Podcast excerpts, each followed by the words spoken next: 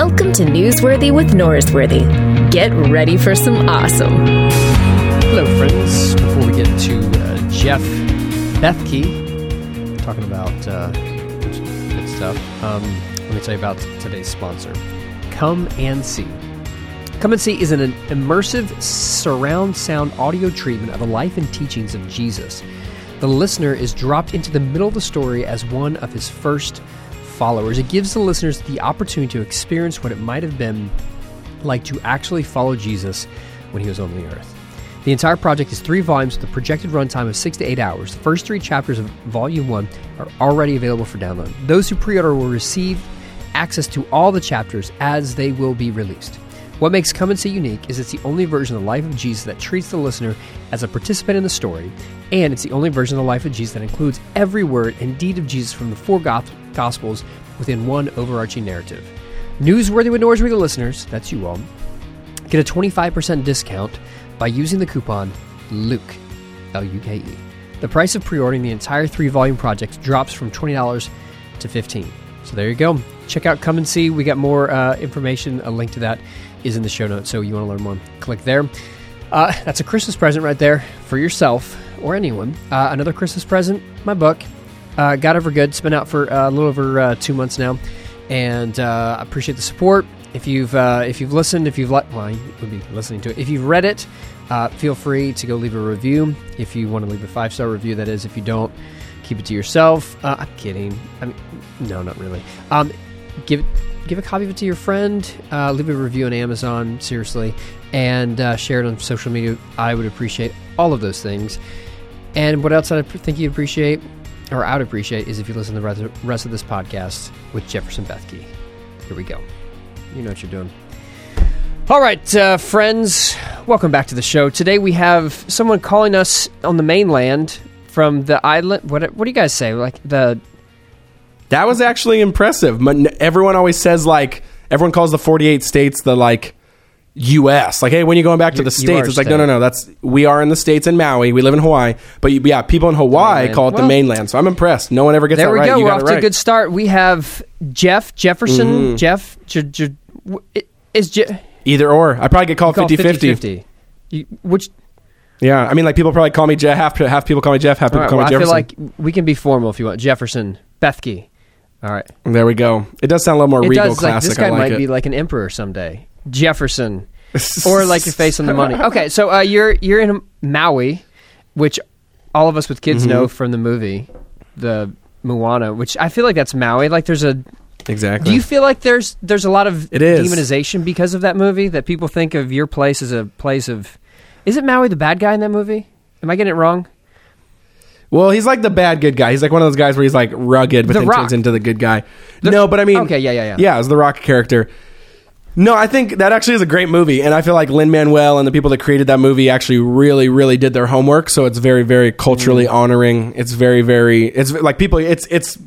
I mean, it's one of those things where people freak out here about it because to be able to have a movie like that, that it's not just about Hawaii, but Polynesian culture in general, Tongan culture, Samoan culture, which are a lot blended a lot in Hawaii yeah, I felt people loved it, man, because they got it right, and felt people felt very honored. Kind of like if you were, you know, a small minority in the world, and there was an awesome movie that exactly. got your culture right. That would be like, like oh, the equivalent for me as totally. a Texan of Friday Night Lights. It, fi- it finally got my exactly like yeah, they yeah. nailed the culture. Like you feel like yeah, they, like Coach yeah, Taylor's basically half the people at my church, and so like you you get me exactly. like that's my world. Yeah, so that yeah. So okay, you're yep. Maui. Yeah, yeah. Okay, so that makes me feel Moana is the Friday Night Lights. Yeah, good. Exactly, exactly. It's not it's not as like everything's not just crazy pristine, perfect see-through water beaches, but uh but a lot but some of it is. Some of it is. But, okay, so uh, you yeah, made the move awesome. out there 5 years ago from Washington. You're Washingtonians. Yep. Are you sure that's the right word to say? Is yes. that for real? 100% 100% positive. Yeah. Okay. Yeah. There is some states that are weird, right? Like That's Texan right is an easy one. Washingtonian does sound kind of weird. Oregonian is the proper one there. But there are some states that you're right. like, yeah, that's like I don't know what. Yeah, there's some ones where you're like that's funky. What do you call a North Dakota person? Like Yeah, a North I- Dakotan? Ar- Artesian. There, if you're from Arche- I think that should Yeah, exactly. I'm trying to perpetuate that. Um, okay, so you made the move out there a couple years ago, which I'm going to be real honest. You're doing life right if you do that. I feel like if you can get to the beach and you can make life work with your family, good for you. I'm happy for you. exactly. Suffering for the Lord over here. You know, someone's got That's to true, live in Maui. and and for that we say congratulations for being faithful to God. You will be rewarded in the afterlife. Many Exactly. jewels in your crown for that. Exactly. Exactly. Some people say the opposite. They say I'm doing that, I'm getting that right now, and I won't be rewarded later. But yeah, no, it's pretty I'm, awesome. I'm more though. We love it optimistic. here. I'm more positive. So just listen to me, not them. Okay, the reason Exactly. we're talking is, I think this is the right history of our internet friendship. Annie Downs. I feel like Annie somehow connected us. Mm-hmm. Yep. Like six months ago, and I don't remember what it was about. I, Mm-hmm. I'm sure it's very meaningful, but I don't remember. But we became internet friends. And I was like, oh, I'm going to follow this guy, and then it's happened. So this podcast is dedicated to Annie F. Downs.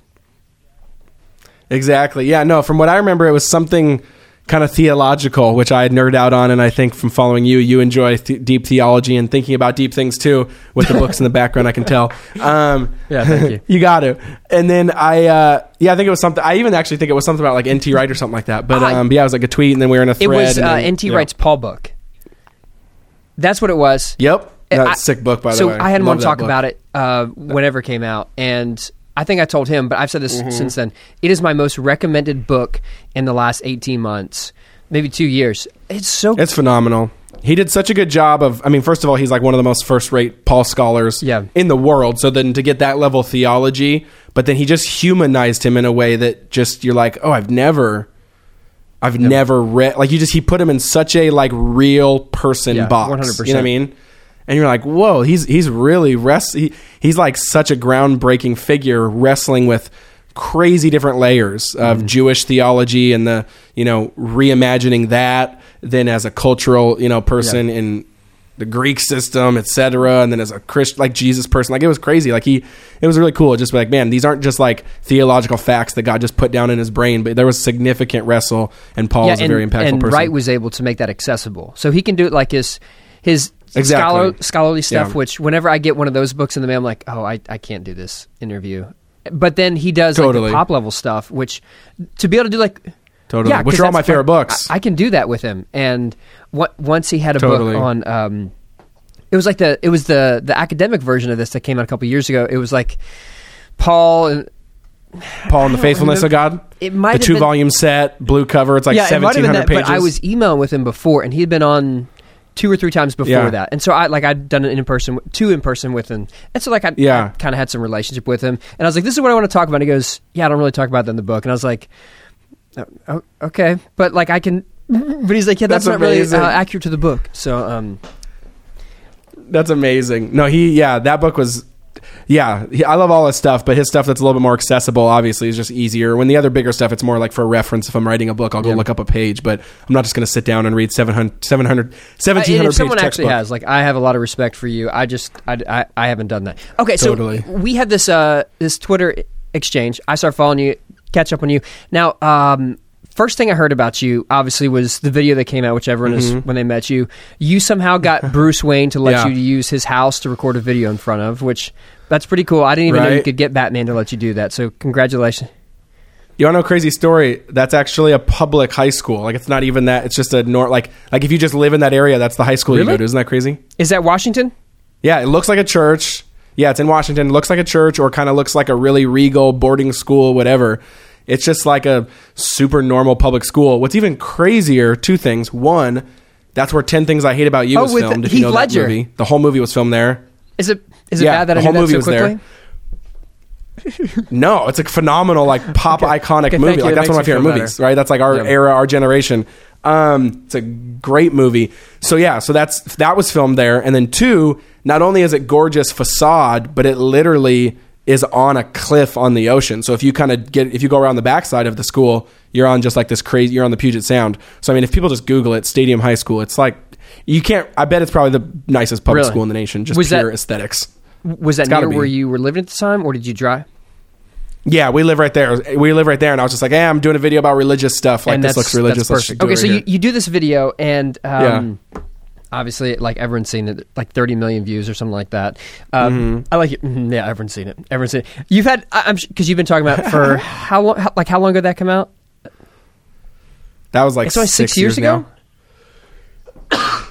six or seven. Yeah, I think it was 2012. So that'd be so it's coming up on seven next month. Yeah, you're right. Wow, seven I thought years. it was a lot longer than that. I've, I feel.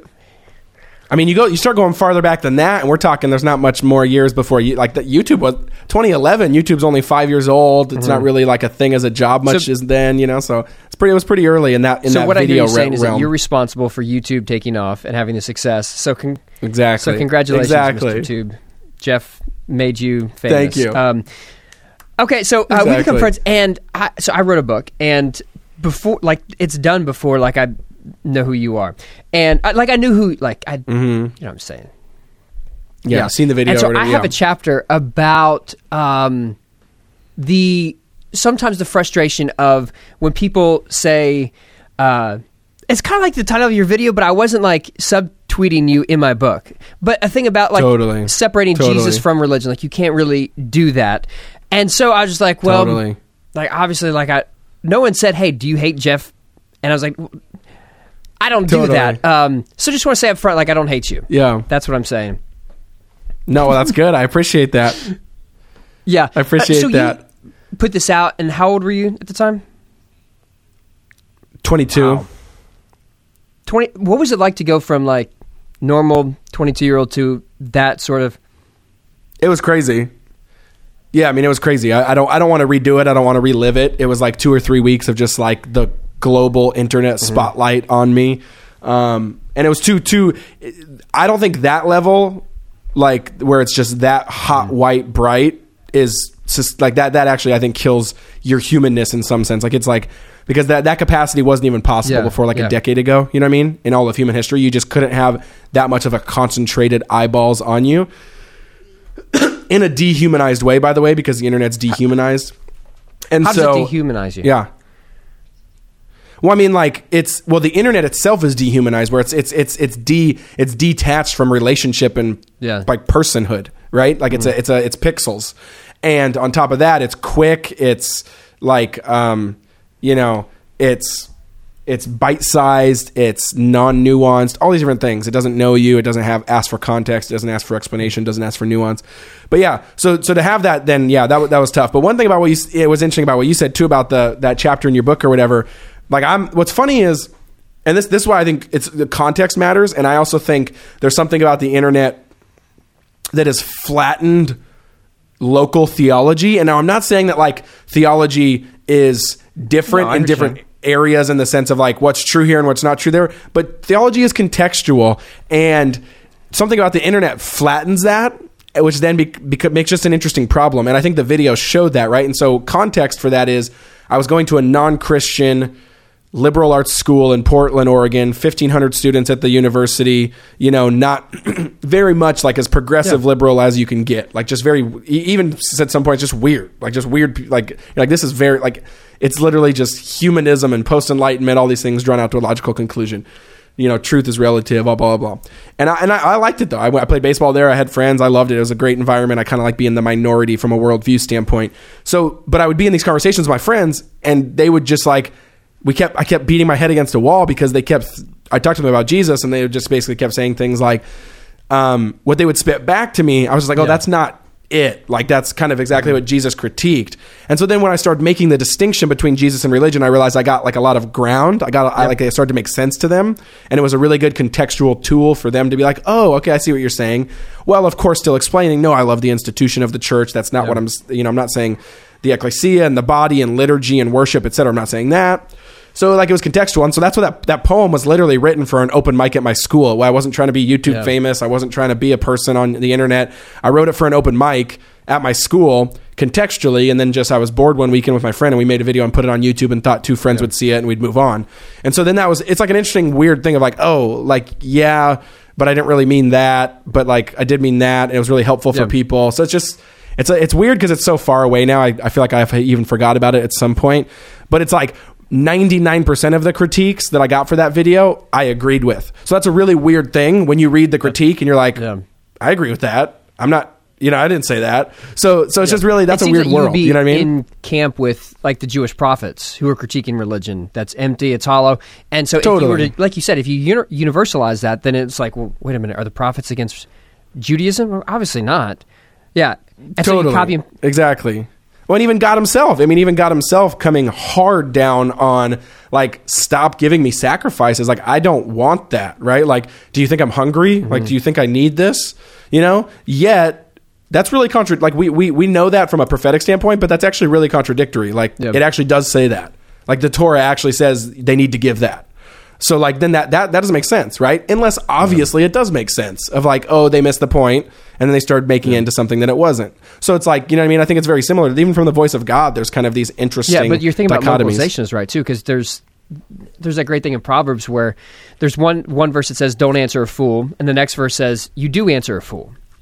It's almost like Proverbs is saying Totally. there are times you need to apply this, and there are times you don't need to apply this because there there's a requirement for contextualization. Totally. So, um, Totally. And so that was an interesting lesson because that po- poem was definitely created for 21 year old Yeah. Portland, Oregon people, and then the whole world watched it. So when I was interesting. 21, I got invited to take over this non-denominational Bible study that Matt Chandler had spoken at before me, and so it, there's a good following in the small West Texas or the West Texas town I was in. Totally. And so I went from normal guy to like, oh, you're the guy who's replacing Matt Chandler, and Matt Chandler. Do you know Matt? Do you know Matt at all? Totally. Okay. So obviously Matt's Yeah, super talented, one of the two most gifted speakers I've ever been around, Yeah. and so there's Yeah. notoriety. I, I experienced that in a West Texas town. I can't imagine at 22 having that on like a like a, a global Christian thing, and you get a lot of like feedback from Yeah. like grown up adult people who are like, oh, let me let me engage with a Yeah. 22 year old about this video that he posted. Yeah. Yeah, it was weird. I mean, you know, you go from, and it was overnight too, like some stuff, slow growth, whatever. But this video was like we uploaded it within a day, it was a million views. Within like a week, it was like 50, whatever, millions. And so it was all, it was very concentrated, very quick. And so, yeah, so I literally go to bed one night and I'm just like a random 22 year old guy living with 10 other guys paying $200 rent in a five bedroom house right across the street from a college. And I'm working at a community center. And then the next day, all that stuff's still true, but I'm going to websites that I normally visit no, anyways. Wow. And I'm on this one, I'm on this one. This one hates me. This one's critiquing me. This one says something else. Like I'm getting invited places I've never, you know, I, that I watch. It's just, it was weird. But you've and I'm kind of glad it's over. Uh, a major presence on the internet. Uh, continue to be a, a YouTube is something that you're obviously constantly participating. in. Yeah, I mean, so that there is the weird. Yeah, it's never. Thankfully, it's not as concentrated, hot white spotlight like that anymore. But yeah, the cool part is I. We did feel because of mentors in my life and because of Alyssa, my wife, and who I was dating at the time, and some decisions. And hey, do we? It was very just a question of like, do I want to try to pursue this and do things here? Like, do I? And, and I really enjoy the scriptures. I love the Lord. I love teaching. I love unpacking them. I love studying. Um, and I said, hey, I think this could be a really interesting avenue to maybe meet some needs on the internet. And it has been true where there's a lot of Christian stuff you can find on the internet, but the YouTube culture itself actually doesn't have that many Christian like personalities if you want to call that. Meaning like that's where they they're not just uploading their stuff there like pastors do but actually like youtubers like where that's like they build a community there they're part of the community there. And so i just kind of saw that gap there and wanted to fill it and say yeah i think this is a really cool space that i really feel native to that i enjoy that i feel i can use with my giftings. So yeah so then in short we kind of said hey let's try to make a run at this see if i can actually do this as a job and we have ever since The next But, you comment know, I'm going to make makes me sound older than I've ever felt before in anything I've said on the podcast.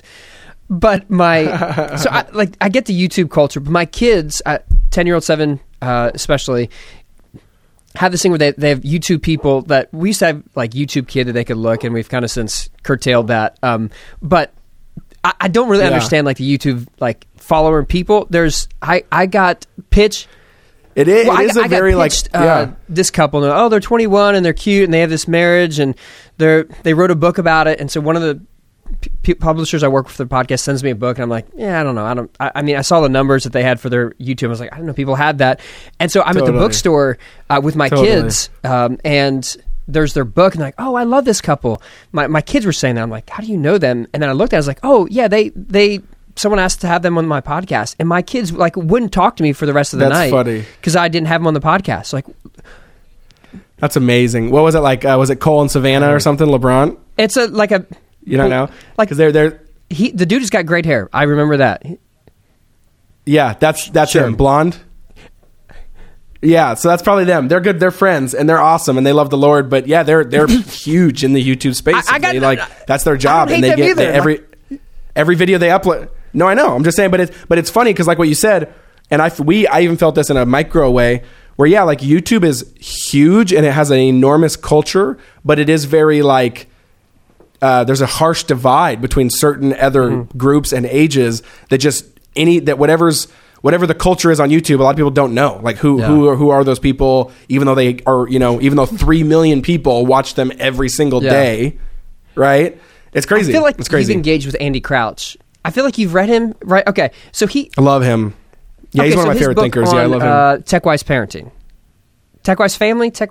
yeah, Yeah, okay, there it is. So TechWise Family. His book Yeah, yeah. a year ago, year and a half ago, something like that. And uh, loved Yeah. having him on. I did a series on technology. Used that book as a, one of the main resources. Uh, you've got three kids. You're thinking about how do I parent Yep. in, in this new age of technology. Obviously, you're in the middle of it. Yeah. What are you thinking of practice for your kids with technology?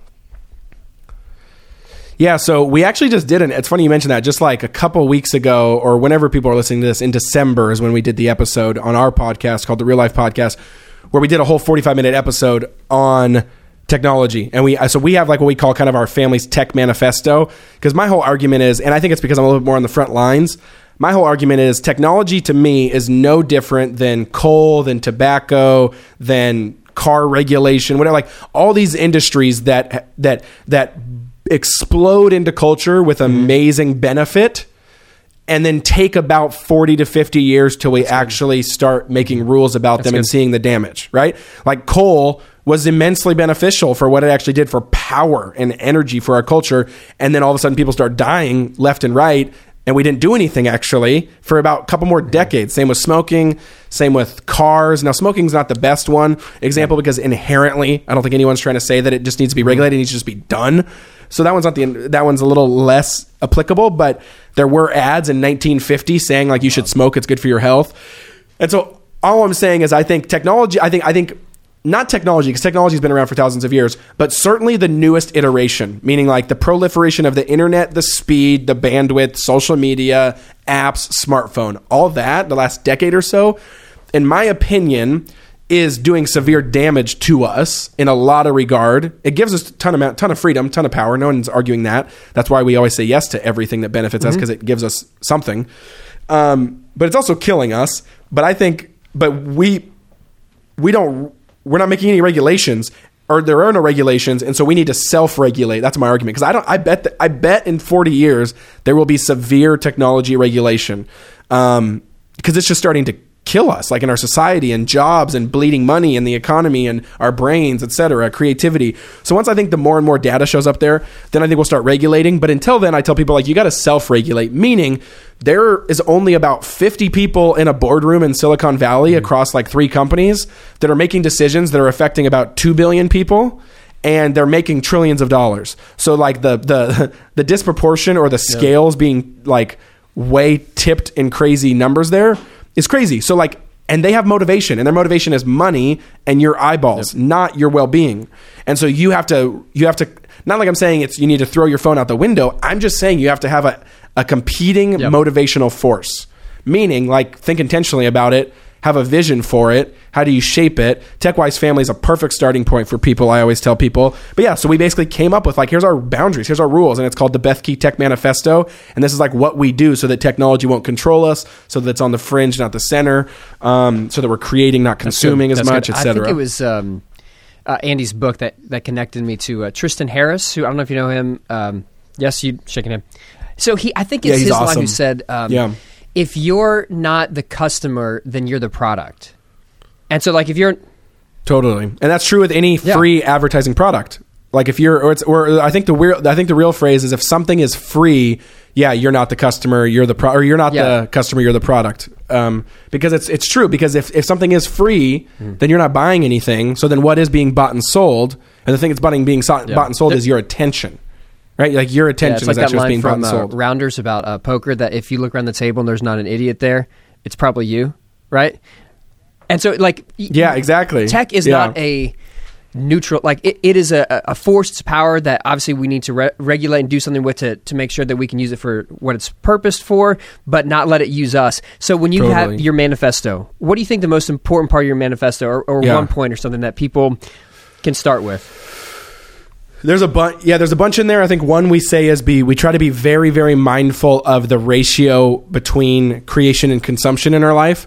So more and more we go in our culture today, the more and more the scales get tipped in a consumption manner. Like 100 years ago, you rate like actually I'd probably say about 120 years ago, probably right before uh, the Model T. What was that? 1903, I think, with Ford, which totally that, and then um, planned obsolescence. There was about a decade right there that totally transformed the culture from a um, uh, contributing culture to a consumer consumer culture, meaning most people's time was spent doing something for the betterment of their family or society.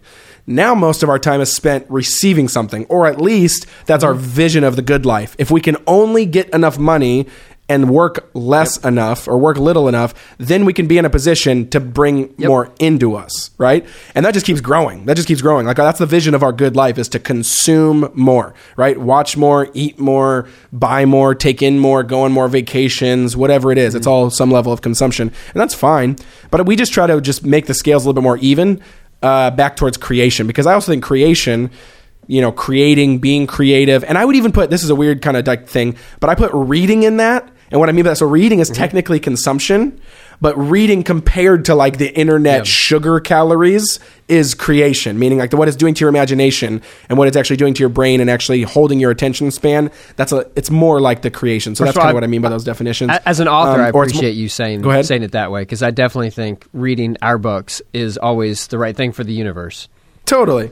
It's exactly, exactly. And it's way different. And or, or another analogy you can use if you don't like that one is it's like the broccoli versus the sh- the, mm-hmm. the M&Ms, right? Like you know, you do you you need your vegetables or else you'll die and you'll be weak and you'll be malnourished, but you don't need M&Ms and if you eat too much of them then you will die. And that's like the kind of the those the broccoli is the reading consumption and you know M&Ms is like the What I hear, phone what. I hear you saying is if you don't, and so if our listeners yeah. don't read our books, they're going to die. And I yeah that that's exactly biblical, that's think. exactly what I'm saying. Yeah that's what you took the words right out of my mouth. But um and so that that's an easy one is just like be really mindful of like like just toss out random percentages. Like do i how much do i spend? Do I, can i try to get to 50 50 of like man or is it more like 99 1 for most of us right? Where i spend 99 of my day on my phone and maybe 1% doing something that's valuable for myself or for other people. Another one we do is a really easy one called the 111 rule. And that's basically where i have this rule where i got to keep my phone off one hour a day one day a week one week a year um, and that just rhythm and that cadence for us has been really helpful. You know, just turn it off and one and that one hour a day is usually to think, to journal, to whatever. Uh, and then one week, one day a week is for our Shabbat, our family Sabbath, and then one week a year is usually our big family summit. Kind of shut it down, reflect. What is uh, plan, what is et cetera. Shabbat? What does Sabbath look like for your family?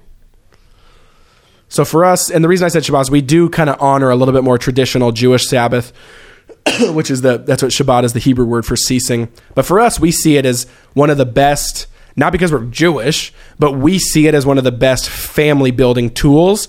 Plus the actual spirit of Sabbath, whether you're a family or single or an individual or whatever. And what I mean by that is like the family. Like if you've ever, I've been to been to Israel and spent time at an actual, uh, you know, Shabbat dinner with these families, and it's it's such a rich experience for family DNA. Like it is it is the anchor point of the week. Like what I like to try to try to tell people is um what would you say is the highest point of your week? Like if you could actually judge that, what would it be? Most people or at least the young adult culture would be like the Friday night maybe at the movies or at a restaurant or at a bar or at a club. That's my peak. That's my zenith, right? Uh, or maybe if you're a religious person, you'd say Sunday at church. You know, I don't know.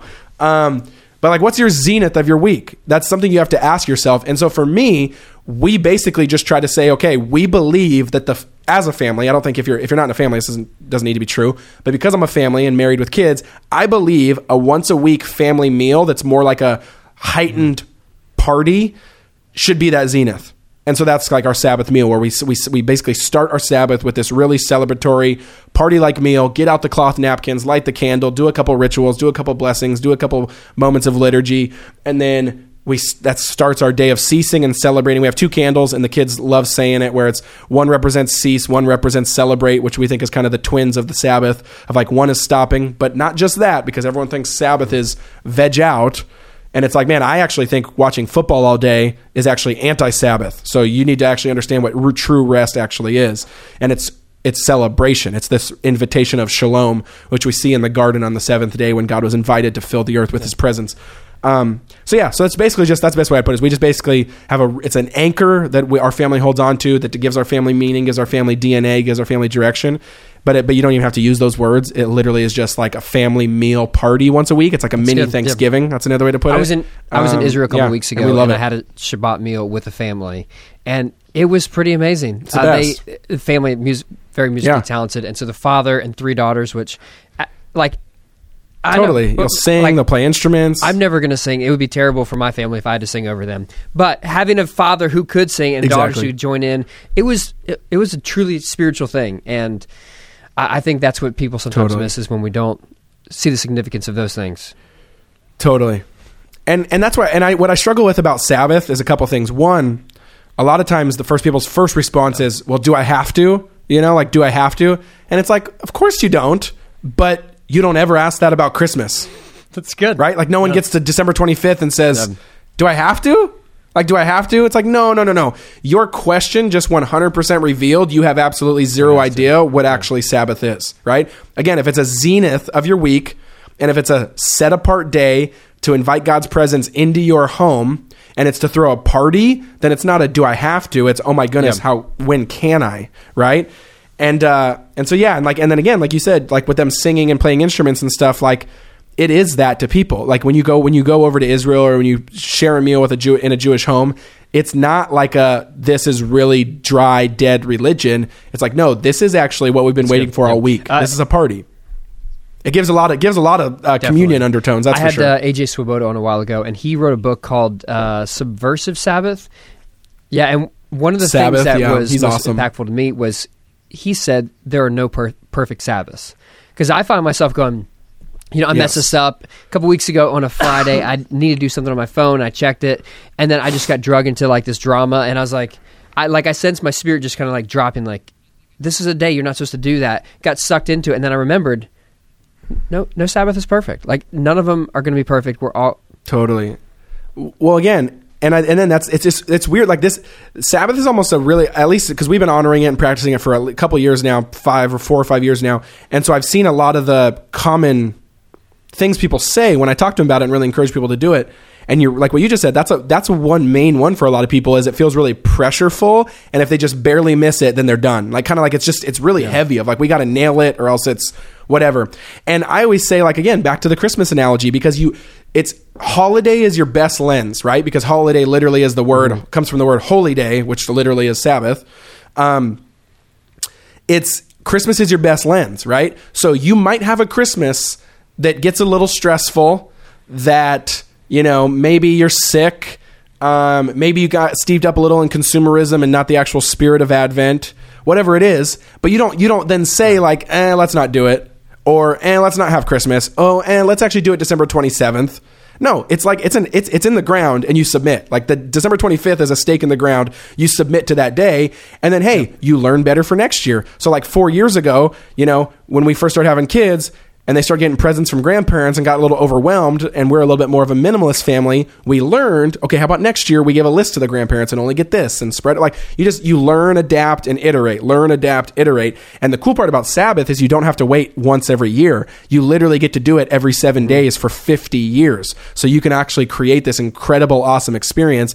And our close mentor family of ours, they're huge Sabbath proponents as well. This huge Shabbat meal. They have four generations around their table when they do it. It didn't start like that, but they've been doing it for 17 years. So can you imagine 7 days or once every 7 days you're having a family zenith meal over 17 years. Like that's that you're going to get a lot better and it's Yeah, going to be I, think awesome. that's like spiritual disciplines. People don't expect them to be something you have to work at and to improve and to get better at. But but that's how it works. Like Mm-hmm. it, it takes it, it takes time, it takes development, it takes practice, and you grow into them. And I think that's uh, sometimes there's this this guilt thing that comes in that if it's not perfect, it's not good, then I'm not doing it right, and so it's not worth my time. I shouldn't be doing it. But but yeah, we got to make space for, for people to grow into it. I need to make space for myself to grow into it.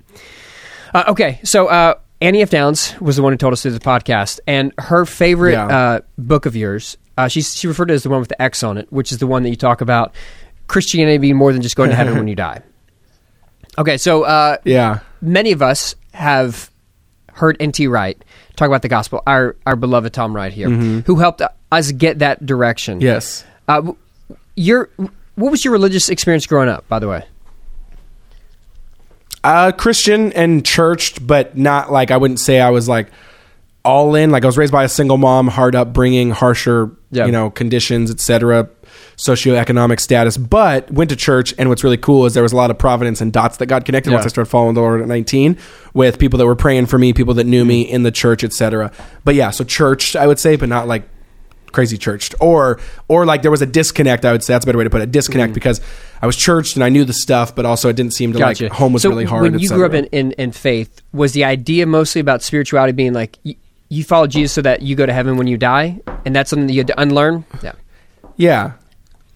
Yeah, it was totally classic evangelicalism of like raise your hand on the Friday night of youth camp. I think I raised my hand 13 times. I've been saved 13 times. Good for you, man. Um, right? Like I, I was like, did, did did he? I know, right? I know. I get it. Once you get over to like once you're pushing 10, you know, and getting yeah, over like, 10, then it's like as a baseball player, medal- though, I feel like medal. like keeping Um, track of saves is a good thing, right?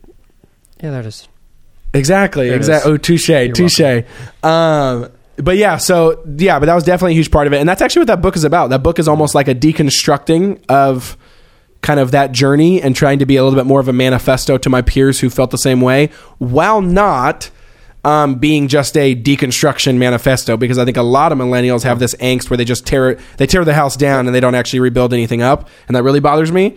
Um, and so really was trying to say like no no there's an invitation to something better something more beautiful that's actually that the that, that what we thought we had when we were kids was just kind of a parody meaning it had a lot of similar clothes had a, a lot of similar words but it wasn't the fullness um, and so yeah that's what that book tries to do and yeah that's actually it's funny you mentioned that i think we've written four books now or i've written four and some other random resources here and there so like seven or eight total but um, Is it really? that's my favorite. Why is that? So that so it's uh, mhm. like it's it's I don't know. It just you know yeah, I don't know uh, if it, it just it's it just kind of just feels like the one I wanted to write most. You know, it just feels like man, that's what I really wanted to write. It feels like it turned out because you know there's so many players in the game and so many things Yeah. happen and books take years.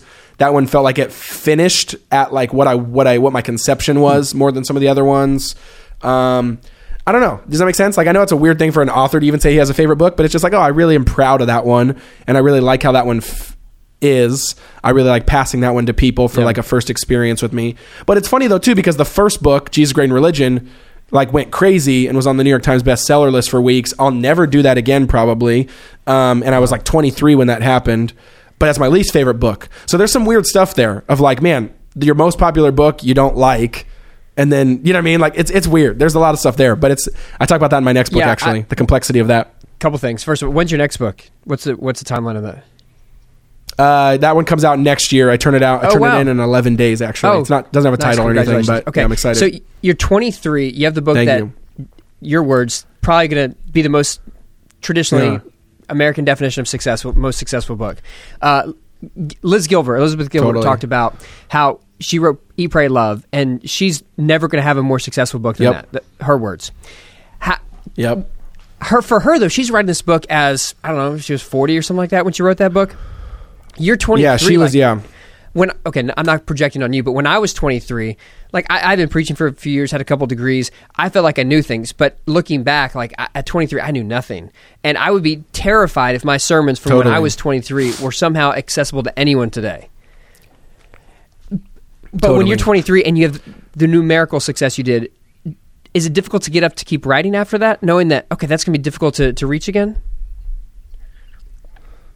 I think if that was the motivation, then that would have been hard. But I think the you know the Lord just had to do a quick work in me right when that happened. Of like, man, this isn't normal, right? And I found that out quickly when my second book came out. That you know it's not. They still the books still do fine, but that first one, yeah, like I think it's like at two hundred and fifty or three hundred thousand copies, and like I said on the like crazy stuff that's Yeah. like that that's not normal. And I didn't find that out until my second book came out. And so then I'm like, oh, that's that's not normal. Um, and yeah, it, I can almost guarantee that won't happen again statistically. So it's it's, a, there's so many mixed emotions there of like, yeah, what do you do when your very first thing you pretty much ever create in a commercial way for the career you want to do is probably the most successful thing you'll ever do in that, even if you do this for 60 more years. What do you do if, um, yeah, and then to your point of like the like, is there you know wisdom in like when do you publish, when do you not publish? Do you know like my stuff's on record now? Then am I? Is there anything I would change? Yes. Is there anything I think that's like really bad or that I really regret? No. Um, so thankfully, and I think that's partly because I'd still, no matter what, from a very young age, was like everything got submitted to something. Everyone, everything, you know, all those were submitted to you know PhDs in theology, mentors of mine for stories. Like I was that was a really good advice I got from mentors. Is basically just like I if I'm going to do this, I need covering, and covering has to have a say smart, over man. my stuff. Does that make sense? Um, and like, and, and especially because in the internet age, it's like the wild, wild west. Like when you're like internet personalities just say all these random things, and it's like, who are you accountable to, right? Um, and so there's that. But I also, but there also is like a weird strain, not a weird strain. I do think sometimes we take that too far though, because I know there's some people in the Christian tradition that kind of say like you should never write a book until you're like 50. You know what I mean? And I struggle with that too. Of like, eh, like I don't. It, it really sees, and and and this is where I think this argument gets caught in the weeds. A lot of people like you know like you have nothing to say. You're gonna blah blah blah. And I I do actually agree. Like when I read those people that say that, I agree with what they're saying. But I think they're talking about like people being experts. When to me, I don't see publishing as you're an expert. I see publishing as it's a craft that you do. Like I like if you're a, are you a plumber or are you a writer, right? To me that's how I see it. And then I also see it as like it's a narrative, it's a story, right? Yes. Like it's your journey. And so that, that's a whole nether side conversation, but I, that's one that I have thought a lot about is like a lot of people will do that thing of like, man, you, you shouldn't, who do you think you are at 23 writing a book or even 29 now writing a book? And I'm like, I don't think I'm anyone. But like, what, are you an electrician and you help people fix their lights? This is what you well, do. then I like, you know what I mean? Like, it's What- just like, and I write like, I, I, to me, it reveals in people this like really weird mystical elevation of like teacher, Mm-hmm. writer, word jobs as like a little more lofty than 100%. they should be. Does that make sense? Like I think it actually kind of reveals in people like, oh, what do you actually think authors are? Like they're not gods. They're not, you know, like it's a craft. I love. It's like you know. and, and I've used this in the podcast a couple times. But uh, the thing about Adele, I, I don't know if you're a fan of Adele, and if you're not, you should be. Um, Dude, she's the best in the world. Oh, Saw her wow. live once, incredible. Oh, I'm so best jealous. live performance in the world. live. But like her album titles mm-hmm. are her ages. Like what is it 18, 21, 25, whatever. And it's like Yeah, because they're a perfect Exactly. And I feel representation like of those years for her. Because even at, I, I think this. So I Yeah. published this year. I wrote it probably when I was 35, and so there's a lot of like my story in that book. But at th- even at 35, there's a sense of hubris of hey, this is me giving some of my story, having some like personal narrative kind of stuff in woven into this book. What do I know at 35? But I think this is my expression of this is where I am right now, and I know it's going to change. I know I'm going to grow, but Exactly. this, like I'm doing the work that I'm called to do, and I, I, this is who I'm being faithful to. I'm being faithful to the person I should be, not that I have it all figured out. And if you wait till you have it all figured out, you wouldn't even write a book at 50. You'd write a book once you're glorified in heaven in the new heavens and the new earth Yeah. in Revelation 21. Yeah, right? So like that's when you would write I the book. definitely agree. Well, I'm curious now to know what your next book is, but uh, we'll have to wait till that one uh, comes out in a couple. I guess a year from now or so, it'll come out. Yeah, October. I can tell you, but I, I like I don't even know. I don't know if you've ever had that struggle, but this is my fourth book, or fit, or yeah, or I co-authored one with Alyssa, so I don't know how you count that, but um, but it's um, but it's it's it's funny because every book's its own Yeah. little baby and its own little process and its own little birth, and this one. This one is the least like I've written forty five thousand words I think, and it's due at fifty thousand words in uh-huh. eleven days. So it's pretty much done, but I still don't know like exactly. I know what I want to talk about. I don't know what like the the name and the fir- and the big overarching yeah, thing yeah, is. Does that make sense? Get that. So like, but but it's so like so then I so then that because of that I can't give the elevator pitch, but like the the gross bad version of kind of what's been in my head to like help me write is essentially it's a book of me trying to really push back on like our hustle culture, Mm-hmm. our life hack culture, our overly optimizing ourselves culture, it, and calling us back to spiritual disciplines, but a little bit different angle of that, and trying to be like I would almost say I'm trying to be. This is not I'm not on these people's levels, but I'm trying to do like a little bit of Malcolm Gladwell meets like Dallas Willard. So like a little bit of like spiritual formations, but a lot more of like really unique research, interesting stories, case studies, etc., how our brain works, etc. So each chapter is essentially one big theme that's kind of I'm talking about what we're losing because of our buzziness, our connectedness, our speed of our culture. So there's a chapter on silence, how we're losing silence. We don't know how to be silent. There's a chapter on um, empathy. We don't know how to be empathetic. We just basically hate each other and we tell each other online. Um, you know, we d- there's what else is there? There's a chapter on obscurity and how like we basically actually think that's a curse, not a gift.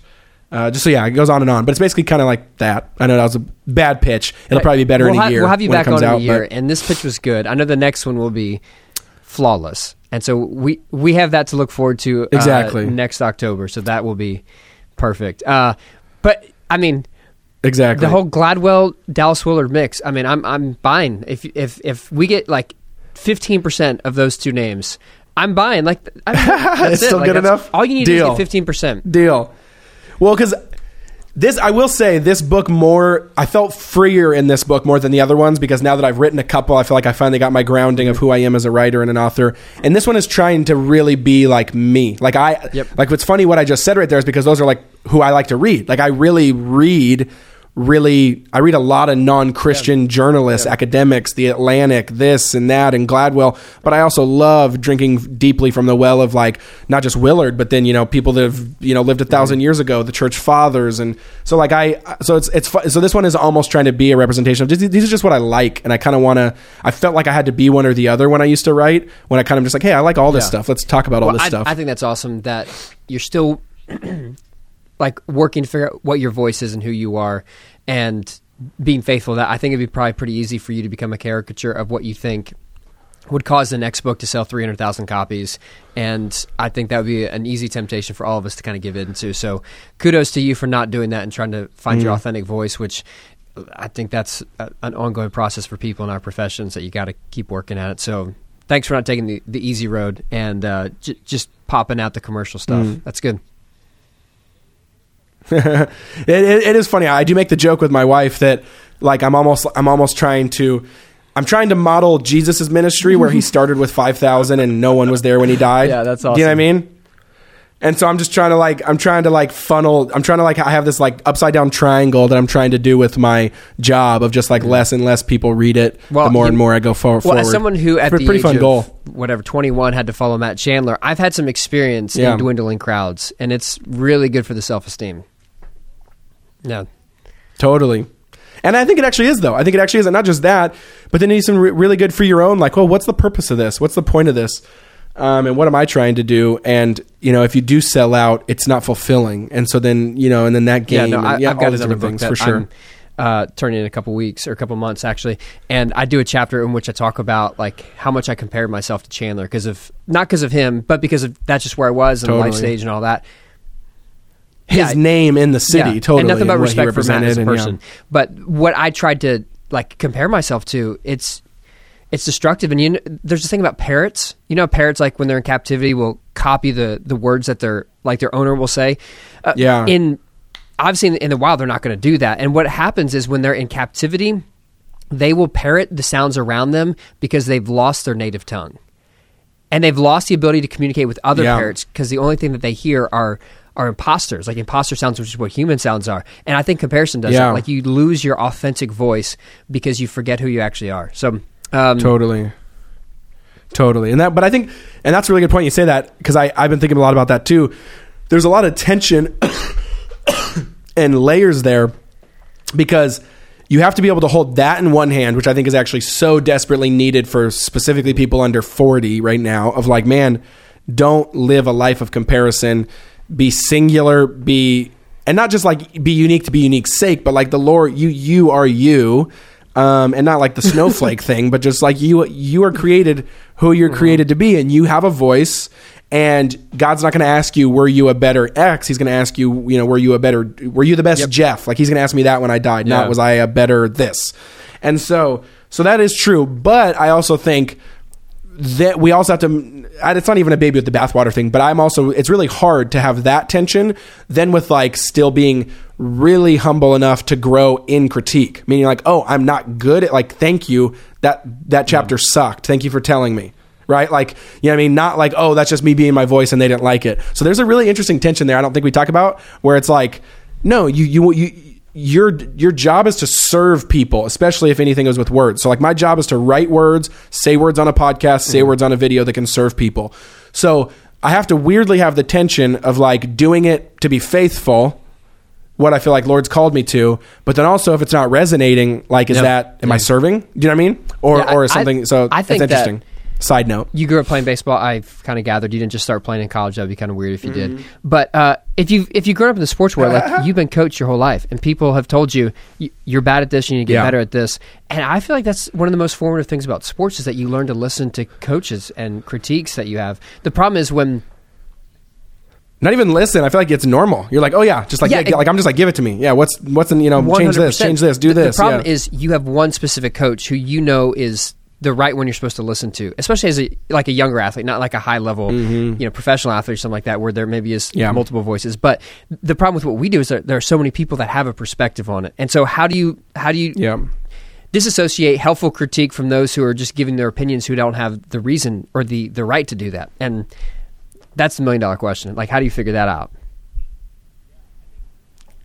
Yeah, I think I think there's a couple things there that's been helpful to me. One, I think you're right. You have to have a trusted, selected group of people that get full say. Full say. If you're any type of internet person or whatever, or pastor or writer or anything, or even just anyone, there should be people in your life that just have full say. Like they can say that was bad, that was you shouldn't have done that, Yep. um, and here's why and and that they they have full disclosure is that the right to like look at everything like hey show me your bank statements right now hey what's your internet history hey this you know whatever it is like they just they need to be you need people that can have full say see everything say everything no holds bar. But um and and, trusted that you know is like kind of like a, accountable to the lord on your behalf right? And then but i also think he can also speak god can also speak through a donkey. So it's like and actually like that's his will and that and that's actually how he communicates sometimes. So i go back so i think it's like you got to hold those tensions of like don't listen to every donkey but i think and, and i think that's the spirit's job there like if something does cut you down pretty bad online or something you probably know like if there's shame involved if there's guilt involved and that's not right if you know it's not uh, you know with jiving with what the lord's told you in the past that's not right but if you read something that's maybe just a little extra mean but what they were trying to say or kind of said in their meanness you're like oh that actually is what the Lord's been kind of hinting at me for the last year, then you know, you kind of listen. So that the, the, the spirit has to be there for that to kind of be applicable correctly. But um, I think it's a little bit of both. Yeah, for sure. hearing you talk about your life on the internet makes me appreciate being a pastor more because as a pastor like there's you know thousand plus people in our church and they're like plenty of people have opinions um, but i would like at least they're real people like that i actually can see and interact with and Totally. it's not like just an avatar that someone took of their like a really good picture back when they're in high school that i've seen right and i like i'm glad you're doing your job and i don't want it so uh, you keep doing that and uh, I'll, I'll stay in my lane but all the best yeah, to the, you the the internet's a lot faster feedback. It's a lot meaner feedback. It's a lot dehumanized feedback. But mm-hmm. yeah, you get you, you learn to live with it. Yeah.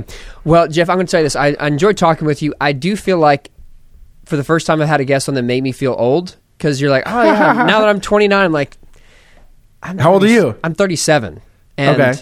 I think just the YouTube thing that I don't fully understand YouTube. Like, I know how to That is about YouTube the gap. Well, you're technically, I think the millennial cutoff is 33 or 34 right now, meaning like you have to be 34 or younger to be a millennial or 33 and younger. And so, yeah, you wouldn't be that, and I would be. So that is an actual, like, even though it's only eight Hmm. years, that is a generational gap enough to be like, I'm native to YouTube. I those are the people I appreciate, or it's you know spokesman peers of my life, but not for you, etc. if if you're trying to make me feel better, you're failing. Um, that's that's not helping. But I I don't doubt that to be true. So th- this is uh, the guest brought to you by Annie Downs. This might be like the third or fourth installation of that. We had Dave That's Barnes awesome. on, uh, Jamie Ivey. I'm not going to rank them, but um, I like I'm not. You probably can't sing as good as Dave Barnes. I don't know if you know Dave. no, dude, lo- don't know him, but man, his music's incredible. Yeah. Um, I I don't know. I feel like maybe you. I bet you're better at baseball than him. Yeah, I could see that. Yeah. Okay. But I also don't have as good. I also don't have as good of a Texas accent as Jamie Ivey. So you know, we all have our pros and we all have our cons. And that's where I was going to get. Like, I'm always going to vote for the Texan, but Exactly. you're second place. Dave's in third. So congratulations. Silver's not bad. Anyway, uh, Jeff, thanks for the time. It's good talking with you. Dude, thanks so much. Thanks for Appreciate checking it. out Newsworthy with Norsworthy. Make sure to subscribe to the podcast on iTunes. You are now adjourned.